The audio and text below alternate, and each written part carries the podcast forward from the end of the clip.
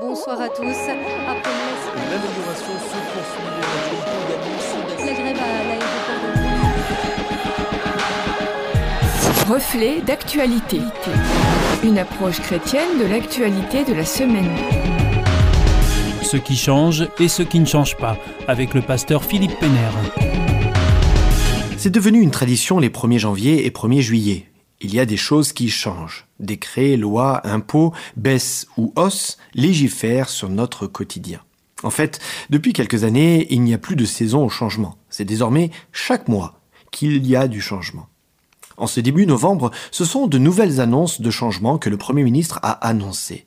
Faisons un tour d'horizon sur ce qui va impacter nos vies. Première bonne nouvelle, les prix du gaz sont gelés.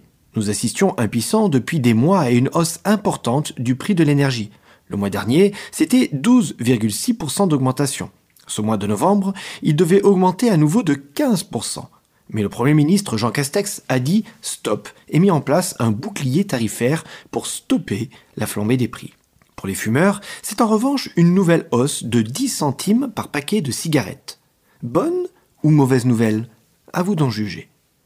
Nouvelle bonne nouvelle, c'est le début de la trêve hivernale, qui va s'étendre jusqu'au 31 mars 2022.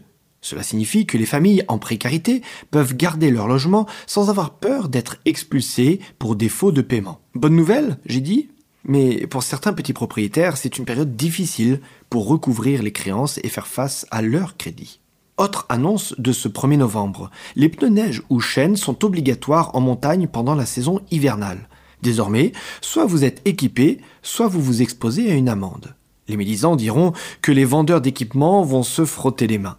Les secouristes, assureurs et services de déneigement auront moins de travail ou de frais, mais surtout des vies pourront être sauvées. Cela semble une bonne mesure, mais est-elle suffisante face aux conduites à risque dans un milieu soumis à des conditions climatiques difficiles?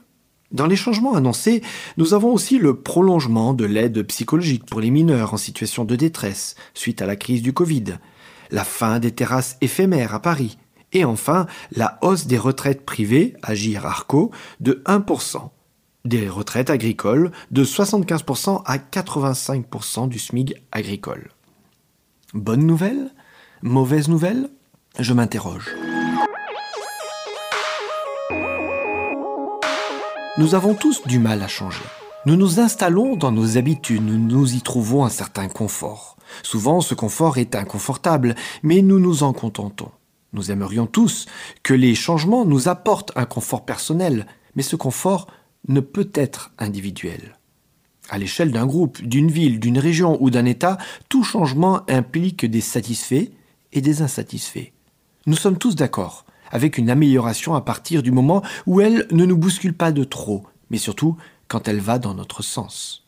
Dans un pays laïque comme la France, on accepte la religion, on la respecte, on la tolère parfois mais il ne faudrait pas que cette religion vienne bousculer notre confort.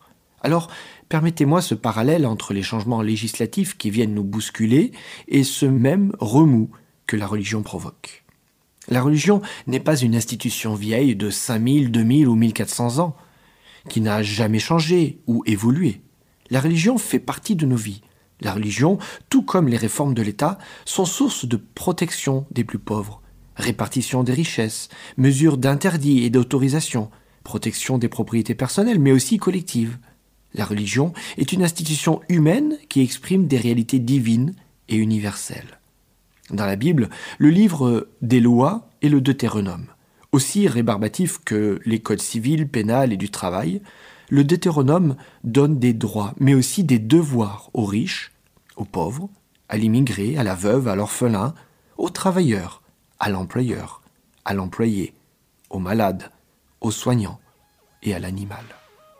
Alors que nous soyons d'accord ou pas avec les changements, bénéficiaires ou lésés, tout comme la Bible le défend, l'objectif devrait être avant tout le bien et le respect de tous au profit du groupe et non de quelques individualités. C'était Reflet d'actualité, une approche chrétienne de l'actualité de la semaine à retrouver en podcast.